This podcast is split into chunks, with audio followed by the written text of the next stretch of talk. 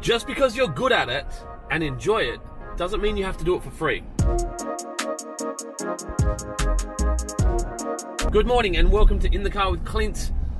Today I want to talk to you about charging for your services.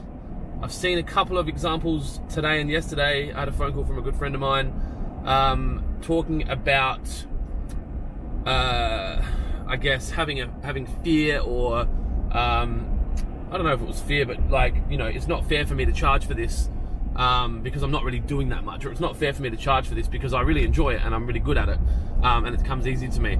And you've got to remember, it happens probably a lot for younger business people, but I think I see it, you know, further in when you've got landscape contractors that are still charging the same hourly rate they were charging 20 years ago because one person argued with it. But you need to charge what it's worth, right? Not what it emotionally costs you, or not what you feel comfortable doing. You've got to charge what it's worth because a few reasons. One, you've got a responsibility to the industry and to the market not to bring the prices down, because it's not fair. Like, you can't, if everyone kind of sets their price at the price that's right and the price that's market fair, then it'll be, it keeps everything up. But secondly, You owe it to yourself. Like, just because you're good at something or just because you love something doesn't mean you should do it for free.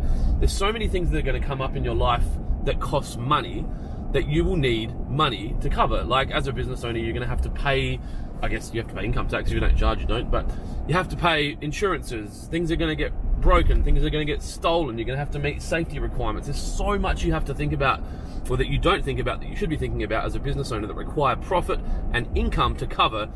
Now, if you don't charge for it, or you don't charge enough for it, you're eventually going to fall out of love with it, and then you're not going to do it anymore. And, you know, so many people struggle to find something that they love doing. You know, they come out of school and they're like, I don't know what I want to be when I grow up. I don't know what I want to do. I definitely don't want to work here, but I don't know what I want to do. If you're in that privileged position that you do know what you want to do and that you're doing it, make sure you're charging enough for it, because if you don't, it's a slap in the face to the rest of us. Well, not me, but to everyone else who isn't doing what they love. Anyway, charge what it's worth, not what you think you want for it. And if you're not sure about it, do some research around people in your space, what they're charging. And if you're on the same par as them around quality of service and deliverables, then you should be charging the same or more than them. That is it.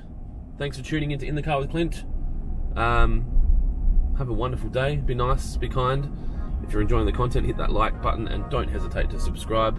It feeds my dopamine, but more so, more people will see it, and hopefully it'll help more people. Anyway, I'll talk to you tomorrow. See ya.